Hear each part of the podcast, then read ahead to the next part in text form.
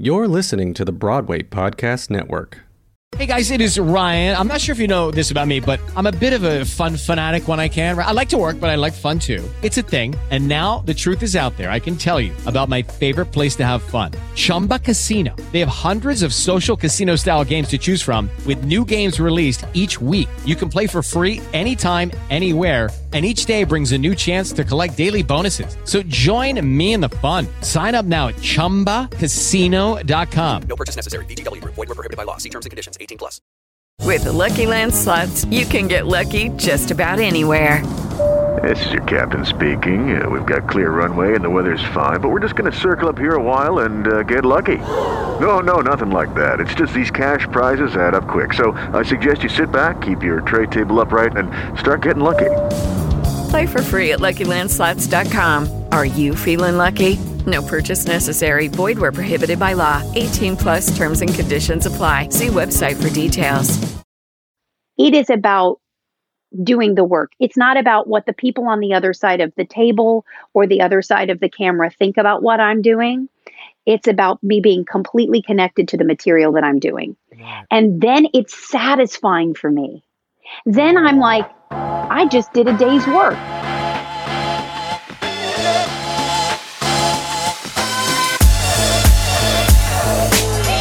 Hello, I'm Justin Guarini, and you are listening to Audition Secrets, the behind the scenes podcast that helps you nail more auditions and book more jobs. Thank you so much for tuning in this week. We've got a great show for you. Before we get there, I do want to say thank you very, very much for being a part of the Audition Secrets family. Those of you who have gone to auditionsecrets.com, gotten my free book, I just want to thank you very much. Those of you who are listening from week to week to week, I thank you. This is so awesome. I'm getting such a great response, and we're trying to spread the word. So, if you can take a screen grab of this podcast, the image that you see on your phone, and put it up on your social media, tell people about it, that would go a huge way to getting the word out, to making sure that we reach more people, give them more audition secrets. If you hashtag it with audition secrets, hashtag audition secrets, I can actually see what you're doing and I can respond to you all across social media. I would really, really appreciate that. All right, enough yakking. I want to get to the show. Laura Bell Bundy, the amazing Laura Bell Bundy, is my guest, and we had such a fantastic conversation. Uh, some of the things that you can look forward to hearing in this interview are one, Laura unpacks some of the similarities and differences between theater and television and film in her experience because she has done all of them and done them all quite well. Not a lot of people know that Laura Bell Bundy uh, had to have some major vocal surgery, and we talked about that, and I, it just scares the living hell out of me when it comes to any sort of surgery around my vocal cord. But she had it. She tells you uh, her experience about it, and also maintaining your instrument, your body, and your voice, and how intense of a process that was for her. Also, knowing your strengths and your not so strengths. the two of us have a really good time laughing about being actors that move and not dancers, and some of the crazy uh, dance calls that we've been to.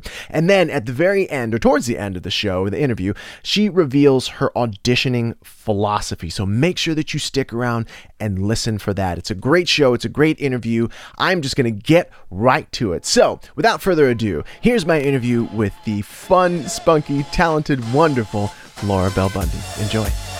Hi, how are you?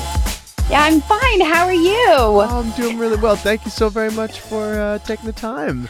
And Of course. I love your Dr. Pepper commercials. Oh, thank you very much. You know that's so fun. I think I think the first time we met actually was when I was in LA filming for one of those commercials, and uh, it was at the wrap party of anger management. I think that's the first time we actually met. Oh my God. Speaking of anger management, speaking of the time that you spent there, how do you keep your head on straight when you're not only dealing with the pressures of everything that comes with being on like a network TV show, but also with a castmate who is, let's just say, uh, can be a challenge? Well, here's the thing I'll say about Charlie is that when he put his work hat on, he was the best that he he was the best. Hmm. Like he was better than anybody, you know, eh, because he loves to work and his comedic timing is brilliant. And he was never one of those people that had to figure out how to land his jokes. It was just so natural. Whereas like the rest of us are in the corner trying to make the jokes work. Um, it it just it was just natural. He just had a lot. He had he's in every scene Right. almost, and so he had a lot. He had a lot of material, and we were covering.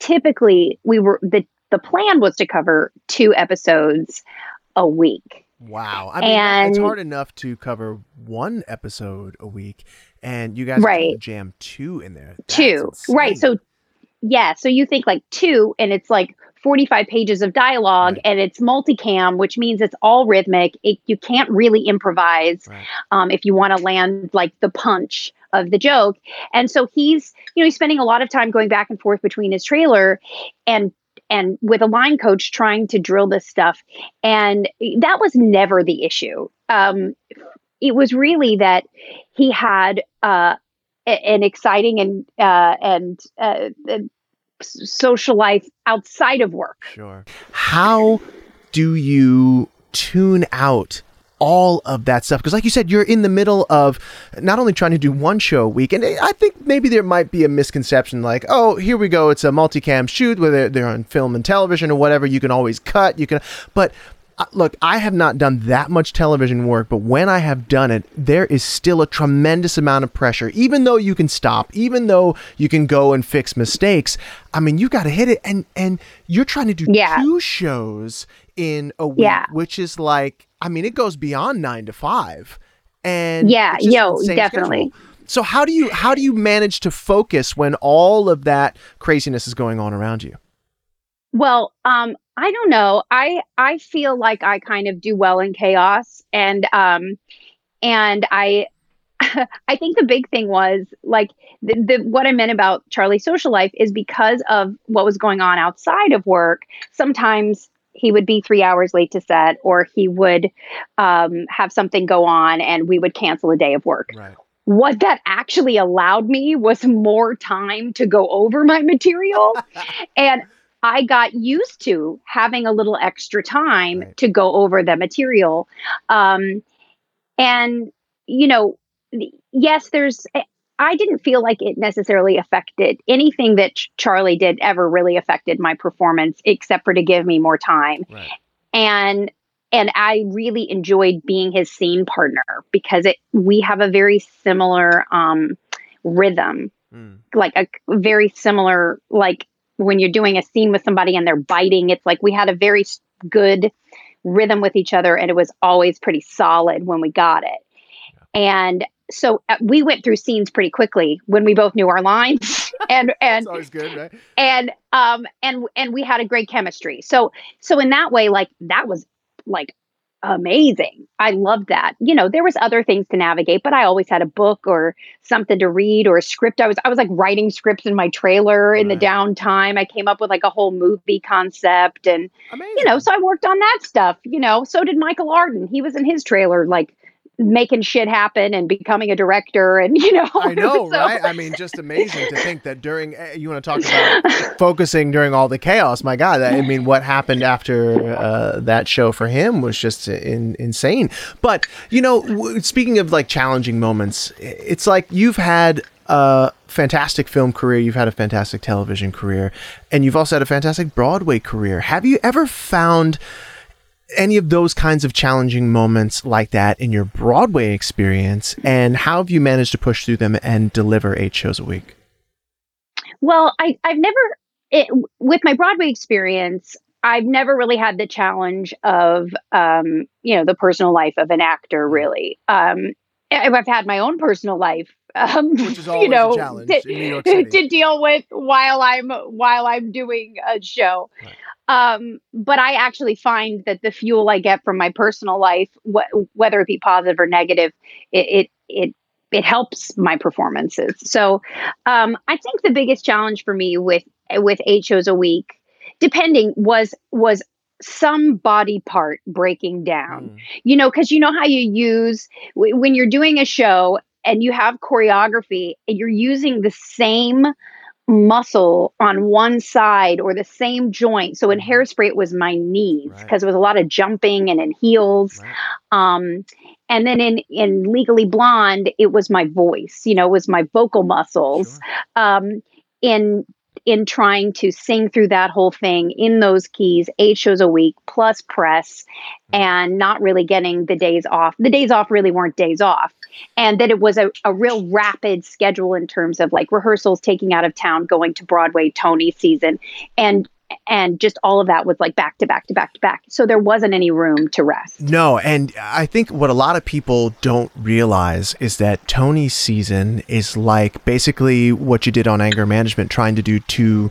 It's like trying to do sixteen shows a week. You know what I mean? Instead Yes. of eight. Yes. Because not only Yes. are you trying to just keep up with your regular workload, but you're having to do press. You're having to show up to all these events. You're having to, in essence, campaign for the Yeah. Tony season, and Yeah. like it, it, it Yeah. is unbelievably stressful. And I remember, like for example, in Wicked, there's the raked stage in Wicked, and the body Oh, is yeah. this really amazing machine that when you start to wear out a certain muscle, other muscles will compensate for it, but then those muscles will get, and it's just like this this horrible domino effect that if you don't rest or and if you don't get PT or take care of yourself, then you end up being wrecked, and literally for like three or four months after just doing Wicked. Other shows I've had challenges, but like just doing Wicked from swinging out on the rope and doing all my shoulders ached, my knees. I had strange, I had this patch that still happens every once in a while in my quad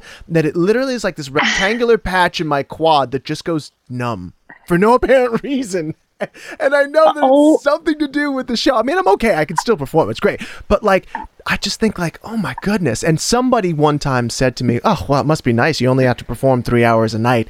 And my head almost exploded because I was like, Right. you have no idea what goes a what goes into that three hours, and then everything that you have to do before and after that three hours in order to be able to maintain eight shows a week. So I totally feel you. Absolutely. Absolutely. That is, I always compare it to like being an athlete, right? So you have to warm up your body and then your body's ready and then you have to cool down your body. And whether you're like icing, you know, uh, your body or, you know, the physical therapy that you had to do, like depending on the show and depending on, you know, which body part it affects. Um, I'm, I'm doing, phys- I'm at least doing one session of physical therapy a week acupuncture just general to stay healthy to not get a cold or to address any issues I, I saw and by the way you should see an osteopath if you've never seen for your quad because it sounds like what has happened is a bit of a pinched nerve which is why you're feeling the numbness Yeah. and you may have just a little bit of muscle out of place that you could get realigned and an osteopath will do that for you So- amazing. I know you played a doctor on anger management, but I'm, I'm getting uh, I'm getting doctor advice from laura Bell Bundy. I love it. Medical That's awesome. Well, okay. So then, speaking of those challenging moments where you got to warm up and warm down, um, what was what did you do or what have you done when you had those vocally challenging moments doing eight shows a week playing Elle and the just the challenge of that? How do you maintain because i'd love for my listeners to get some of the the insider tips and secrets from some of the shiny folks that i talk to because i mean this happens eight shows a week and then you know if you look at regional theaters or like even church theater or local theaters sometimes you're doing two shows a day. You do the dreaded high school show in the morning so Yeah. how do you maintain your voice when you are having to perform at a high high high level and and wearing down throughout the week Yeah, I think everybody's different, right? And everybody has a different schedule to contend with. And as you know, even going out on the road as a pop singer, you have that that like sometimes early morning radio and then the late night show and you got that 4 days in a row and then you have a little bit of a break. Right. Th- I found that sometimes being on the road as a musician was easier because I knew I was going to have that 3 days off where my vo- voice could repair. When you're you know, when you're doing 8 shows in 6 days, sometimes 5 depending and you don't have the full 24 hours to rest the vocal cords. According to uh, a speech pathologist and a, and a vocal doctor I had talked to at one point, 36 hours of not speaking at all can do incredible repair to your voice. amazing That's a general rule. Now, you don't always get that when you're doing um, show after show after show, but you could get close to it if you didn't talk. So when I would lose my voice, I would, uh, and I knew I had a show the next day. um, I would shut up. The other thing that I found incredibly helpful is body work, Mm. um, getting laryngeal vocal massage, osteopathy, cranial sacral, things like that. Um, because sometimes uh, when your when your body is tight, your neck muscles are tight, your shoulder is tight, you could have something going on in your leg and it's affecting your voice. When you release that stuff, it it it drops the tension in the neck, which allows your your voice to move. And then in addition to that, I was doing like you know, vocal exercises and vocal um, classes with you know diff- various teachers, and and using vegetable glycerin drops in my water because water can actually essentially be a bit drying. So I'll put a little of those in my uh, water and sometimes licorice drops, which are helpful. And then anything else that's anti inflammatory, but not too anti inflammatory like Advil, because then you can actually have a vocal bleed. So, I mean, it's all, it's, I mean, it is the things going through, uh, clearly the things going through my head and the things that I've tried and trial and error. And I will say, I'll be honest with you, I ended up having to get vocal surgery Yeah. because I had, um, I had vocal hemorrhaging and um, and I had a little nodule Sure. and I went to Dr. Steven Zeitels, who Mhm. is in Boston, and um, he did Adele's surgery and Right. a bunch of other people that don't want to be mentioned. Oh, course, You yeah. you would be surprised how many singers have gone to this guy and gotten surgery that you you'd be like, oh shit, I didn't know they had a and and it's it's not normal to use your voice that much. Um and he, I had doctors telling me nothing was wrong with me, and I knew something was wrong with me. And he was the only person with a camera good enough to figure out there was something. Wow. And then I, and it must was the best thing I ever scary, did. But it must have been so scary because, like, you look at, you know, the stories like uh, Julie Andrews. Lee Andrews, you know, yeah. Where, like, just botched and someone who had uh, just an unbelievable gift that was just taken away. And so, okay, so you had that surgery, and it just scares the living heck out of me to even think about that. Even at times Yeah. when I have completely blown up my voice, been on tour out in the pop world, and I'm thinking, oh my goodness, what am I supposed to do?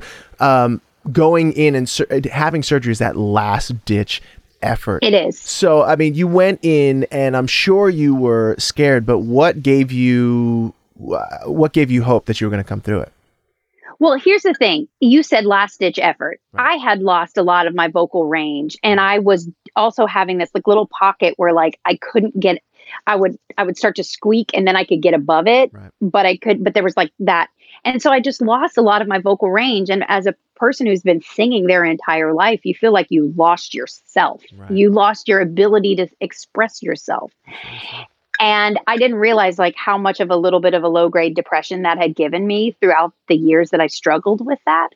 And um, it was so painful that the surgery was less painful. Do you see what I'm saying? Like sure, it was worth it was worth it to go. I can't do this anymore, Yeah. and I don't know in this position how it would be able. I would be able to do eight shows a week having this issue, and um, and then him being able to identify specifically what it was that he could go in and he had done these other singers i was nervous i said some prayers before i went in on the operating table like lord jesus please Right. Do not take a take it away but he is so good and he's so cocky that i trusted him And, that's great. um, you know what listen bedside manner fuck it if you're if he's a cocky doctor and he knows he's good i don't care how nice he is Especially like if all like those big people are going to him, you know Yeah, hell yeah. doing something right. he, Steven Tyler brings him on the road. I'm like, Yeah. hello, if that Yeah. man at that age is singing those notes, come on. So um, I did it, and it, I tell you, Justin, it was the best thing I ever did. It repaired way more than I even imagined it would. He was even Steven Zeitels was like, "Hey, I got in there and I saw some other stuff, and I took care of that too." And I was like, "What?"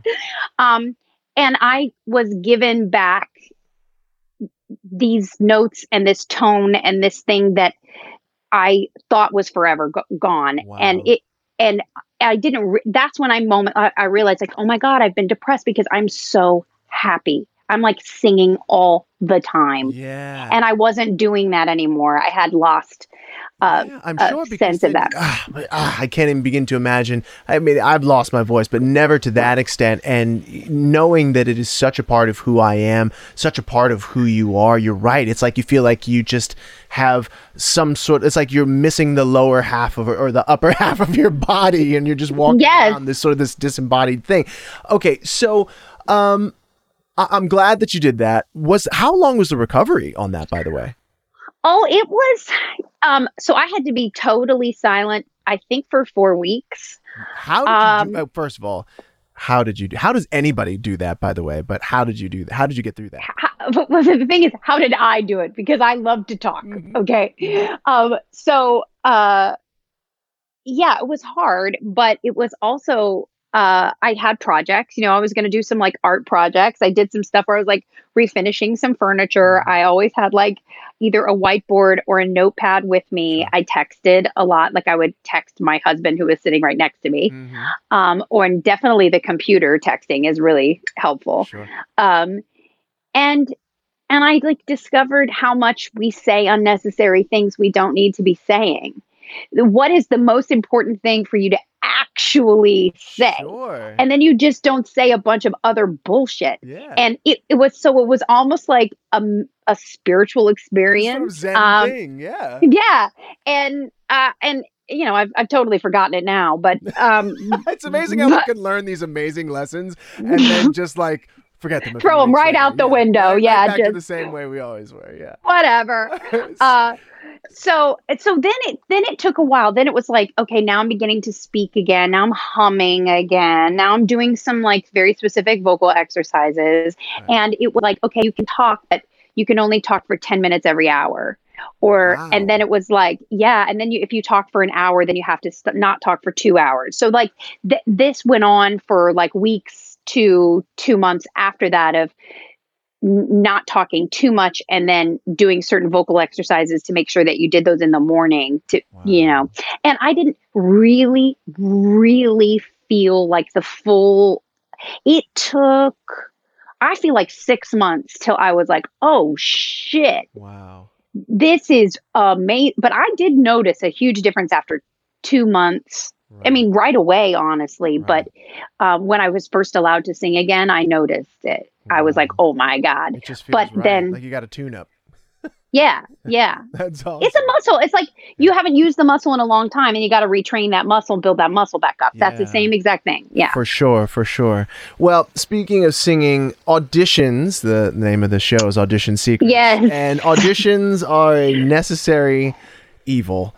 But do you have any either crazy, funny, or horror audition stories Yes. from your time?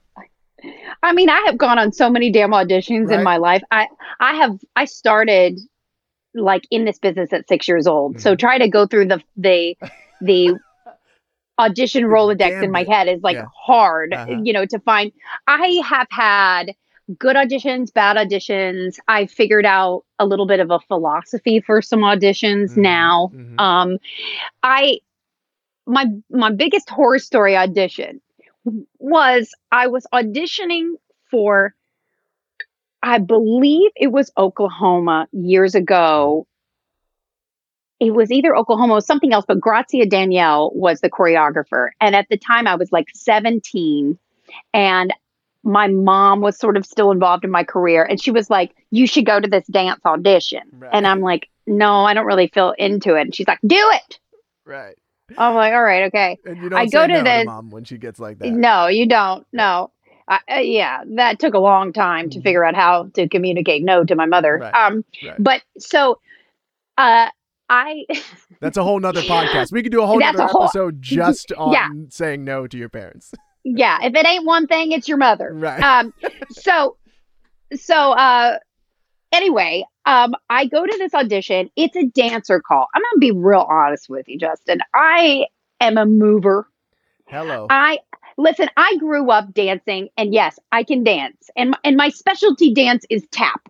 No one's really taken advantage of that in my Broadway career, I was just but that's say, beside yeah. the point. Right. This right. is not a tap was not what I was doing when in this audition. It was like ballet, lyrical, Ooh. jazz, Oklahoma dancing, no. and I can learn all the moves. Mhm. It just takes me a little time to learn them. Yep. But when they're finally up on stage, it looks like I'm a dancer. Right. I just don't have the brain that learns it super fast. Right. I have the brain that learns lines really fast. Mhm. That's my brain. I don't have the brain that learns physical movements very fast. So I I get to this thing and they are moving so fast and I'm like this is a it's like a freight train It's of dance It's evil. it, and I am I am the girl in the back that's looking at the other girl that's trying to keep up. That I mean, this is this is if somebody had a hidden camera and there's like, oh my god, there's hidden camera footage of Laura Bell Bundy at this audition, and I am I am like. Oh, it was a mess. Oh. This girl's kit. every everything I was doing was like a half second behind everybody Oh, else yeah. because I was looking at them.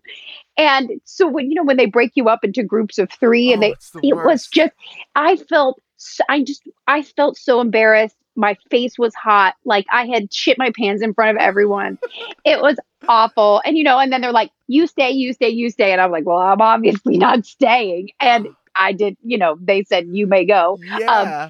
And i at that moment i was like i will never go to a dancer call again I understand. ever in my life and you know what i never went on a dancer I- call I, I again don't blame you because you know what? I will look. You were honest with me here. I'm going to be honest with you. I am also uh, an actor that moves and moves well, and I can pick up the. Call. I can get it, but I mean, I'm the I'm that guy who's like, look, when, uh, for example, I was in there for the the the sort of the open call for and it's not open call but the sort of i guess invited call but there's like 50 Right, right, right. people in the room right?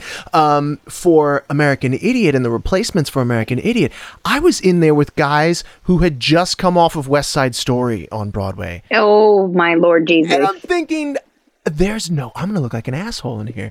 And and it's steven hoggett so you're throwing yourself around and you're on the floor and you're head banging and i'm th- i mean i had just come off of I think it was like I don't know, women on the verge of a nervous breakdown, which was like, uh, uh, like not even remotely that type of choreography. I had never danced anything like that in my life, and I swear to God, I think I might have shit my pants a little bit, and yet I may I was just good enough in order to make it to the next level. Well, here here's the thing I'll say is that sometimes you get a choreographer like Jerry Mitchell Mhm. who likes actors who can dance. Mm. Meaning he likes people who feel what Right. they are dancing, who can create a character through their movement. Sure. That is something I can do. Right. And so, you know, if you probably got out there thrashing your head around, got some whiplash, and they were like, hey, this is good enough He's, for us he's into it. Yeah. we're we're like he's super into it this is good you know because really when you watch someone on stage it is about like there are certain people that have passion when they move and dance and when they sing and that's what you want to watch my friend tracy Day- j edwards she's a great amazing dancer but she also has this thing when she dances Mm. that is so passionate that you're you cannot take your eyes off of her Right. because she's so connected and um I, and i think that's that's how we get that's how us movers get through. We get through the we get through that way. Yeah. but uh i will say i just anything like i was doing honeymooners and i, I knew it was going to be a lot a lot more dancing um and so i did ask you know with a choreographer send me a video of the choreography Yeah. in advance of rehearsal. And i had i learned it all. I hired my friend who is a who is also a choreographer Mhm. to to break down and teach that to me before i even started the first day of rehearsal. And then um, i did sweet charity with kathleen marshall Oh, and unfortunately she did not send me the choreography in advance because she hadn't figured out the choreography in advance. Right. But I was like, girl, you, I, this is all fine. I'm looking at you and I'm doing it in front of you because you're doing it in front of me. Right. But we need to videotape this. And I would be at home, like you said, uh, every moment I had trying to learn it. And Yeah. then once I learned it, by the way, I still remember it. Once I learned it, it's in my body forever. Right. But my God, I was like in an airport doing it. Yeah, and that's what I I, mean. That, that's what we do, and that's when people, like I said before, it's like, oh, it must be nice to work for three hours. No, this job is not a job. It's a lifestyle, right? Yeah. Like, it's amazing. I, I did uh, In Transit on Broadway with Kathleen, and we all kind of just made up. The, I mean, we didn't make it up. I mean, she really made it up in front of us during the rehearsal Yes. process. She had an idea of it, and some of it was just so off the wall. And we filmed it, and but yeah, it, it, it is an absolute lifestyle. A question I like to ask performers is Have you ever walked out of an audition room and said something to yourself like this? What just happened? That was terrible. I feel so unbelievably confused right now. Well, believe me, I have walked out of audition rooms and felt the same exact way. And one day I just got tired of it and I started doing research, talking to my coaches, and asking myself better questions and finding a better way of going about auditioning and trying to make it fun. And guess what? I found success. And then I started sharing that knowledge with my friends and some students, and they found success in their auditions and in their careers. And so, what I want to tell you today is I am opening up a limited a number of slots for private one on one online coaching with me. That's right, you can go to auditionsecrets.com, click a few buttons, and then schedule some time to have one on one private coaching with me where I share my wisdom, my knowledge, and I tailor it specifically for your needs. We break down your audition, the mindset of auditioning, and we address and correct your biggest concerns around auditioning. And then we go and we work on the song portion of your audition together. We work to make the material shine, to make you shine with my signature technique called the triple threat technique, where we break it down, we dissect the material, we connect you to the material, and then we project the material together to make it just shine, to make you look awesome, to make you feel awesome. It's 60 minutes of fun, growth, and just an awesome time. And I want to get you results. And I've gotten results for some other people. Um, Jenna Propato, Mia's mom, said every session brought more and more value. My daughter found Justin exciting and exuberant. Everything was valuable and fun. She got a bigger part than what she auditioned for. I love, love, love coaching. I love seeing the light bulb go on above students' heads, and I would love to have the honor and the opportunity of coaching you through your next audition and any audition you want me to coach you for beyond that. So all you have to do is go to auditionsecrets.com and hit the little button that says private coaching with Justin, and we can set up a session. It is awesome, it is fun, and it is at auditionsecrets.com. All right, back to my interview with Laura Bell Bundy. So, you have an audition philosophy. Tell me about it. So now throughout the years, I've as I've auditioned, granted now I don't go on dance calls and I only go on, you know, acting or singer calls. And then when they ask me to dance, then I do that. Um, but that's not the philosophy. The philosophy is we have to do the work, right? So even when we don't get, even if we don't know we have the job, it is our job mm. to do the work before the audition. Right. So what makes me feel, you know, 50% of acting is getting over your fear and so is an audition. And so I'm like if the fear is there, what helps me get over that fear? And it's preparation.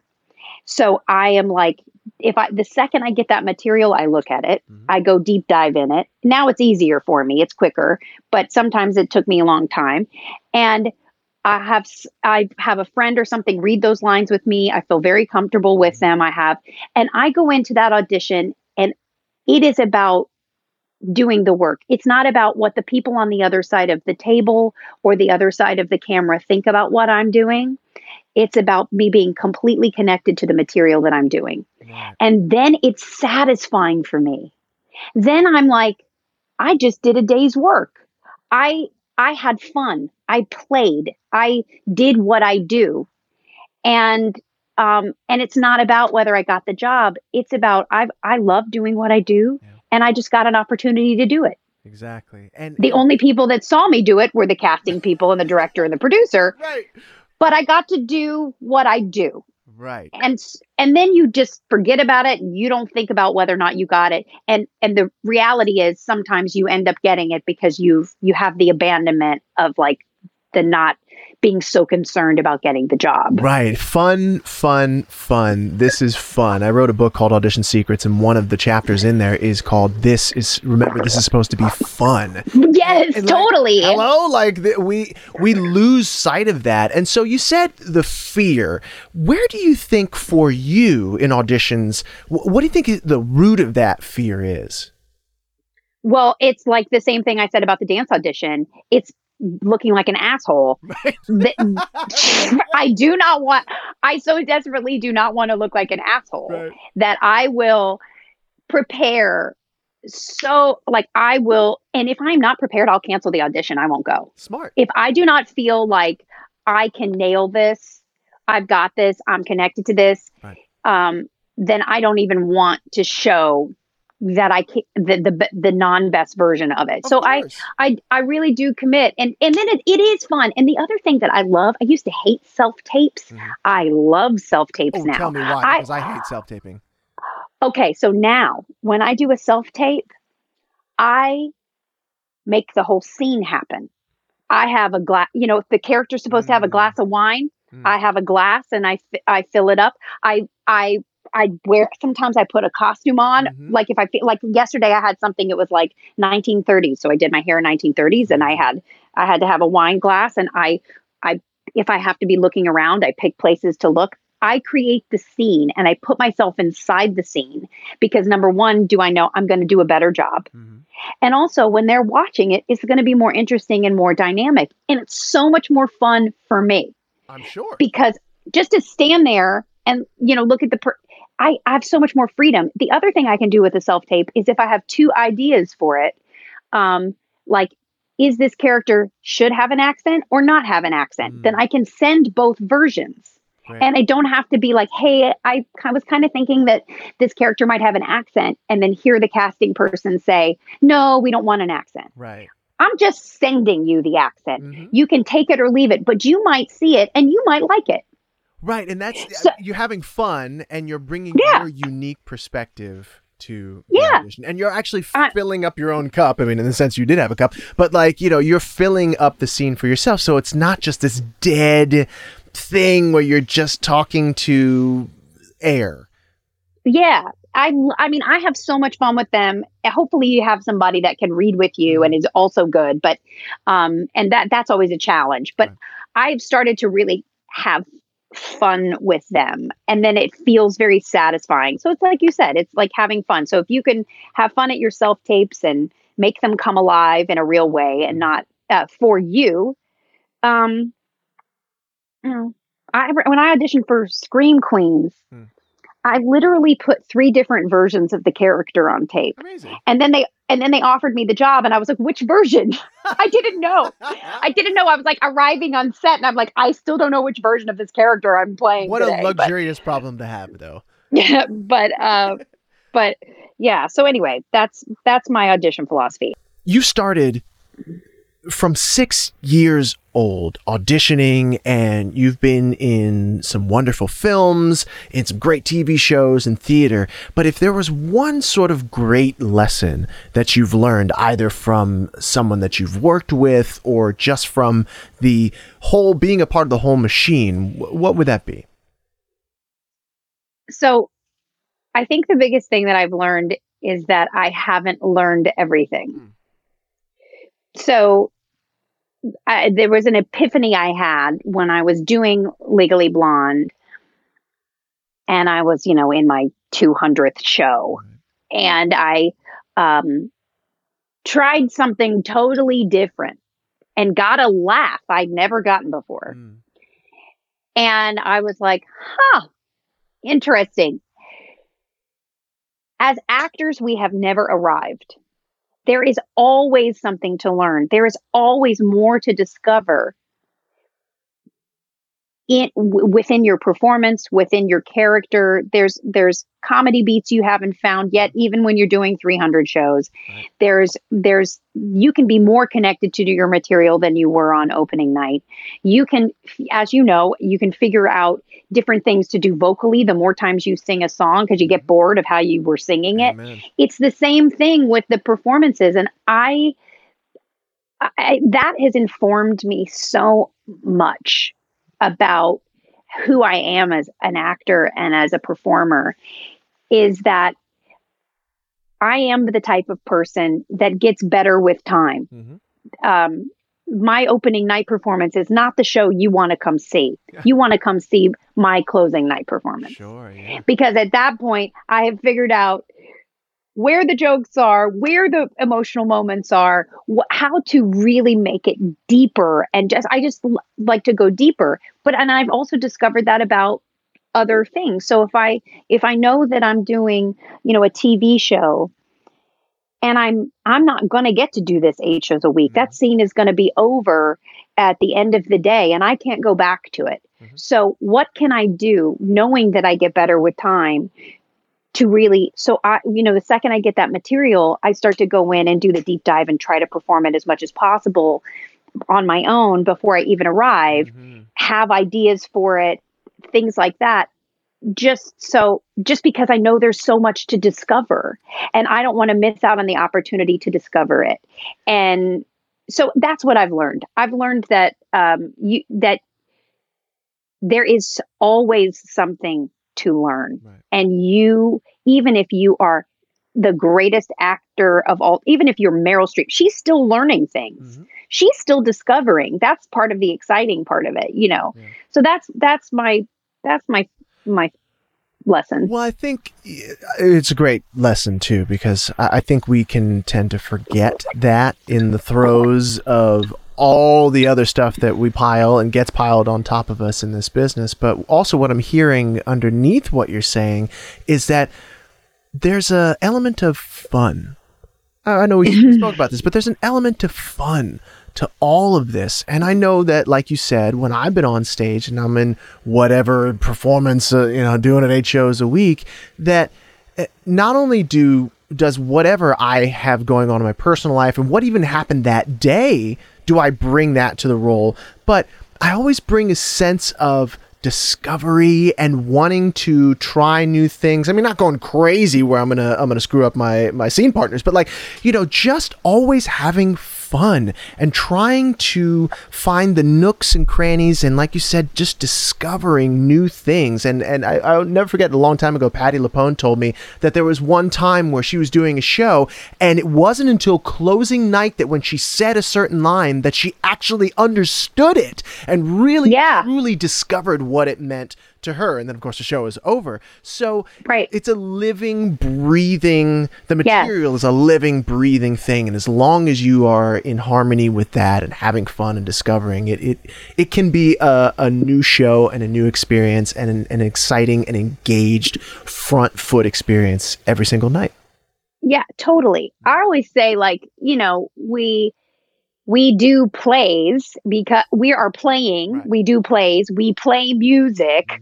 We I, we I really love to play. Yeah. And I and a, a lot of that is, you know, you have to you have to get over your fear enough to try something new right right? And to have those discoveries. So there is that too of like just pushing through the possibility that if you say it this way, it might not land, Mhm. But you're going to try something the next night and it might land or the next take. So this take wasn't great, but you're you're figuring it out. The next take, you're going to you're going to take what you learned from the last take and you're going to nail it yeah it- you just have to you just have to be fluid enough to not get so rigid and so afraid that you, you are going to have egg on your face so while i don't want to make an asshole of myself like i said before i'm willing to on a small scale make us make an asshole of myself within a scene to try to discover what where how far we could go Yeah, there is. Yeah. uh, yes, there is. There is so much success that waits for all of us just on the other side of the willingness to completely fail. yeah oh my god totally that's Right? a great that's a quote Right? quote that put that on a I'm gonna t-shirt put it on a t-shirt. I'm gonna put no willingness to fail. Okay, great, good, got it down. Uh, so I just got a few more questions for you. Um, you now are a mother to a beautiful, delicious, beautiful baby. Having a game, a baby is a, a game changer for sure. Um, yes it- it- so in the context of our profession, I mean, considering that stability isn't a hallmark of this business, I mean, what how do you think that motherhood will change your the trajectory obviously of your life whatever but your career going forward how do you think huck will influence your career and the decisions you, you make going forward Well, you know, I at this point I, I don't know. I'm starting to see. Um, uh, yeah, But I you still I were doing I- you still were doing a self tape you know I mean Yeah, st- not like exactly. had- Yesterday. I mean you just had a baby not all that long ago and you're still standing in front of the camera and doing your thing so it's not like you've stopped Well, well, I, I will. I will say this. This gives you like the general. Is I had an audition on Monday, and mm, and Huck had a temperature. Mm. He had a high temperature for his age, and he had been exposed to someone who was sick. And and then he had this weird lump on his neck. And when I called the doctor, the doctor was like, "Hey, just to be safe, go to Children's Hospital." Oh, so I was like, oh Lord. "Oh my god, I'm taking my four week old." right to the children's hospital, which by the way is not you have to prepare yourself to walk in and see kids in pain. Oh, I mean, it's just we have one here in, But- in Pennsylvania, uh, Children's Hospital of, of Philadelphia, and it is just like you you look at these children who ha- I mean, it's not like anybody does anything wrong to get any sort of Right. physical health Yes. challenge, or whatever, but like you look at these children, it's like they were born behind the eight ball, and you're like, how. Why? Why is this happening to these innocent, beautiful people? And then you're bringing your child in there on top of that. Yeah, it's it, I it's it definitely puts things in perspective in life, and I and I do believe also that having a child is putting things in perspective for me in terms of what's important. Yeah. I didn't think twice to just say like I can't go in, sorry. Mhm. Then I get the response which was, "Hey, you've got till Wednesday morning if you want to self tape," and I'm like, "Great." uh, but but but it, it, this so the decisions that are happening that i'm seeing is happening is i'm taking my child first before i'm taking my career Mhm. that has never happened no one has ever been able to do that and this was the literally like the third audition i've canceled since he's been born or not gone to or whatever Uh, it's only been four Um, weeks. It's only been four weeks. Okay. I know, and on. I'm kind of like, why are you sending me these auditions? But it's okay. Yeah. Um, but so it, I just happened to have him in a kind of a, a busy time. So Right. I, I think what, but here's a good thing. Like the perspective that I'm getting is, uh, my child is the most important, and all other things, including my career, come second. And that's the first time that's happened as being someone who was sort of thrust into the business as a child, where my career has always been at the forefront. It's really nice to have to not have that be the case and it, i believe that what it will do is make me more selective is this is this character uh, really a character I haven't tried before and I really want to try or that I feel connected to? Is this material good? Uh, is the money good? You know, whatever, whatever those things are, what's the perfect storm of the thing that makes it worth it to me Yeah. to be away from him or br- bring him somewhere? And um, so, yeah, I'm going to navigate that, but I'm very fortunate. My my husband is not an actor Mhm. and um, even though he's in the business he's an executive Yeah. and you know his business his you know there's some there's more stability than being an actor for his job it's not the most stable thing in the world um, because it's still inherently the entertainment business Sure. but um, but i do think that that allows me to um, to to be more selective when i need to be and to be able to be home and be a mom I can't wait to hear and see uh, the things that Huck does and the things that you do. oh lord In the next in the next year and for the rest of your career, I really can't thank you enough for sitting down and taking the time to talk with me. And, and I hope that you have a wonderful rest of your summer with your sweet, sweet new baby. Oh, thank you so much. Appreciate it. It's always always nice to talk to you. Yeah, you too. Thanks, Laura. All right. Bye, Justin. Bye. Well, that does it for today's show. Thank you so very much for listening. Thank you so much to Laura Bell Bundy for being an awesome guest. For more episodes, my free book, private coaching, and a ton of other stuff, make sure you go to auditionsecrets.com. On next week's show, we have Tony Award winning producer Robin Goodman. It's going to be a great interview. I hope you tune into it. In the meantime, I'm Justin Belguarini. You've been listening to Audition Secrets, the podcast. And remember, you're only one audition away. Thanks for listening.